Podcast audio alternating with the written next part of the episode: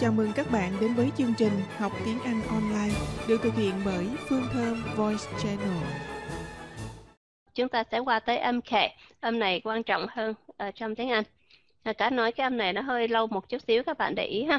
Ở trong tài liệu các bạn sẽ thấy Hà có viết cái cách viết mà Hà có nói với các bạn đó. Okay, aspirated. K nó như thế nào? À, hôm trước Hà có có nói các bạn viết cách ở trong này Hà có không có cách nào mà viết được thì bây giờ tài liệu đưa lên Hà có đã viết ra cho các bạn thấy được rồi đó. À, khi mà viết cái um, cái cái letter H theo cái cách lũy thừa. Ok thì các bạn nhìn vào tài liệu các bạn sẽ thấy rồi phải không? Cái letter H Hà có viết theo cách lũy thừa các bạn có thấy không? Ok tại sao Hà cách đưa cái vấn đề này lên? Là tại vì khi mà âm K ở trong tiếng Anh Âm K ở trong tiếng Anh nó khác với âm cờ trong tiếng Việt là cái chỗ này. Âm cờ trong tiếng Việt chúng ta đọc những cái chữ như là con cá. Con cá. Các bạn không có nghe thấy cái sự thổi hơi ra. Nhưng mà người Mỹ nếu mà các bạn đưa ờ, cho người Mỹ đọc hai cái chữ này chắc chắn họ sẽ đọc là con cá. Họ có cái sự thổi hơi ra.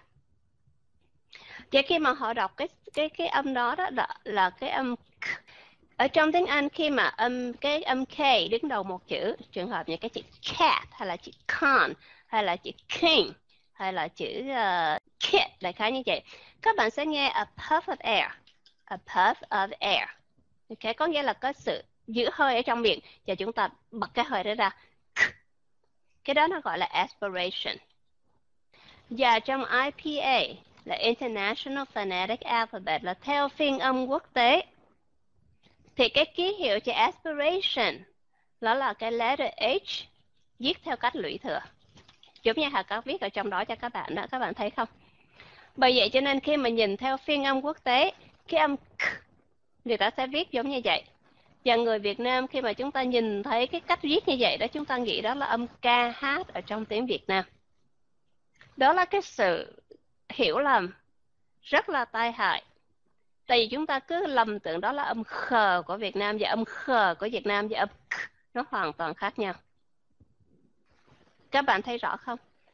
Cho nên khi mà chúng ta nhìn vào cái vào trong một số từ điển đó và đây nó bắt đầu nó bắt nguồn từ những cái người mà họ dạy các bạn.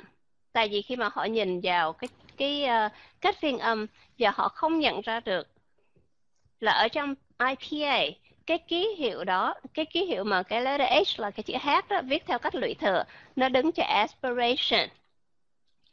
Cho nên họ mới lầm tưởng đó là cái âm KH của Việt Nam. Bây giờ các bạn hiểu chưa? Là tại sao chúng ta thấy một số người nói các bạn âm K là âm KH của Việt Nam. Ok.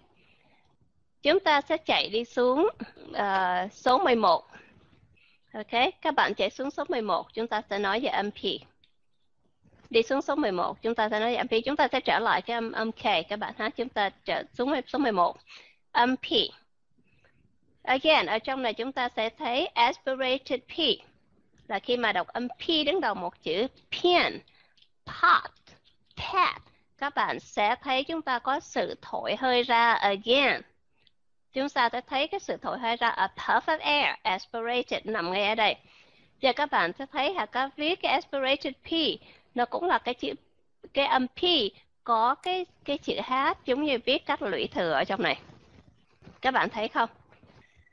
Bạn không cần phải há miệng to ra. Cái vấn đề là bạn giữ cái hơi ở trong miệng, cái puff of air bạn giữ ở trong miệng. Ok. Khi mà ở trong tài liệu các bạn thấy rất là rõ ràng khi mà Hà Cát viết cái cách đó. Và again, Hà Cát nói trong IPA ok. Cái letter H viết theo cách lũy thừa. Nó đứng cho cái sự aspiration.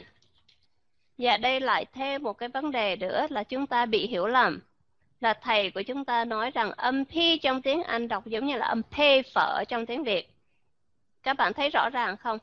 Âm P ở trong tiếng Anh không có đọc giống như P phở trong tiếng Việt. P phở trong tiếng Việt là PH hát là cái âm đó là âm gì? Âm F, được rồi.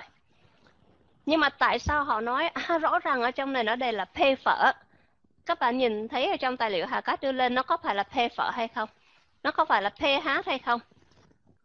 Nó không phải. Ok bởi vậy cho nên khi mà nói tới vấn đề IPA dùng phiên âm quốc tế chúng ta phải hiểu được là các ký hiệu đó nó đứng như thế nào. Và đừng có hiểu lầm.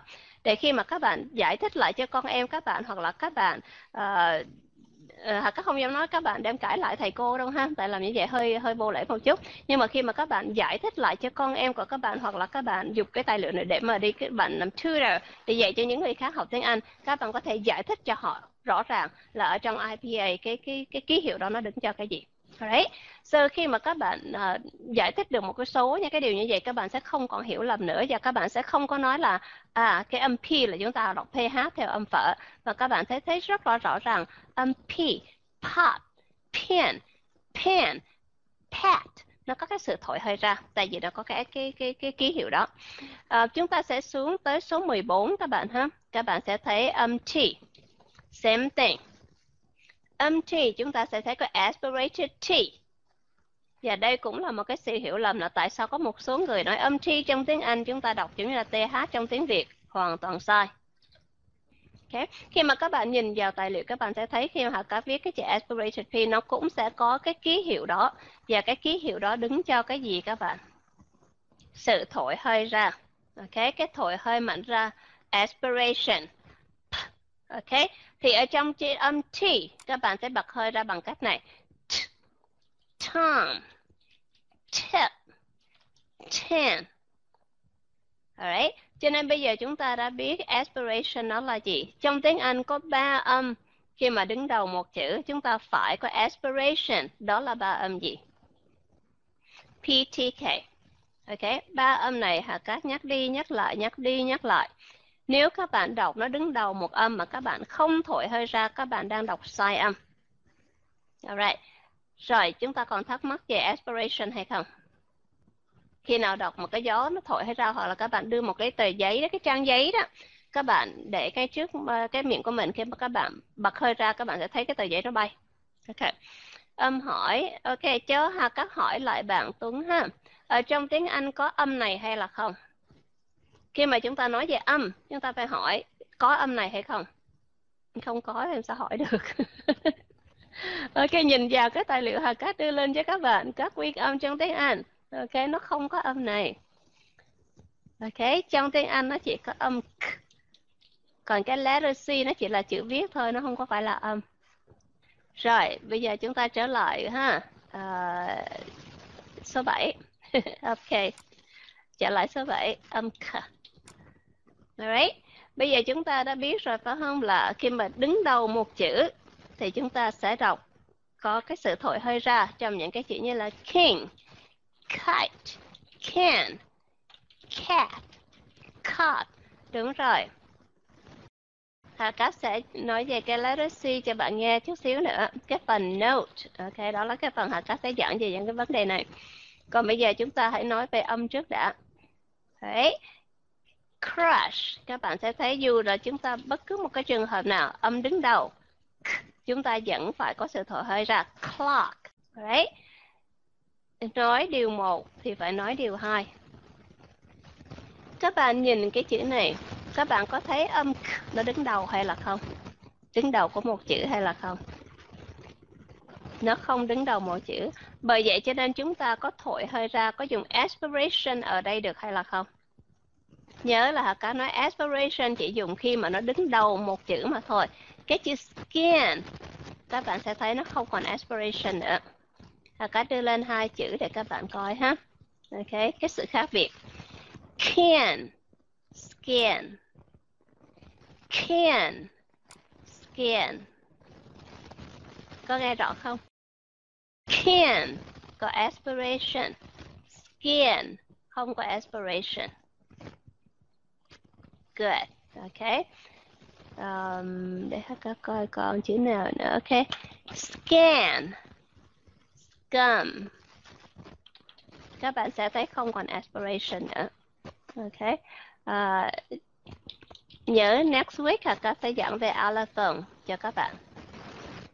Okay thì các bạn sẽ hỏi là khi nào chúng ta dùng uh, dùng những cái âm um, aspiration hay là chúng ta khi mà chúng ta không có dùng aspiration khi mà có giảng về allophone thì các bạn sẽ biết. Thì cái đó tuần tới chúng ta sẽ nói ha. Nghe cái phần này bắt đầu vô rồi đó.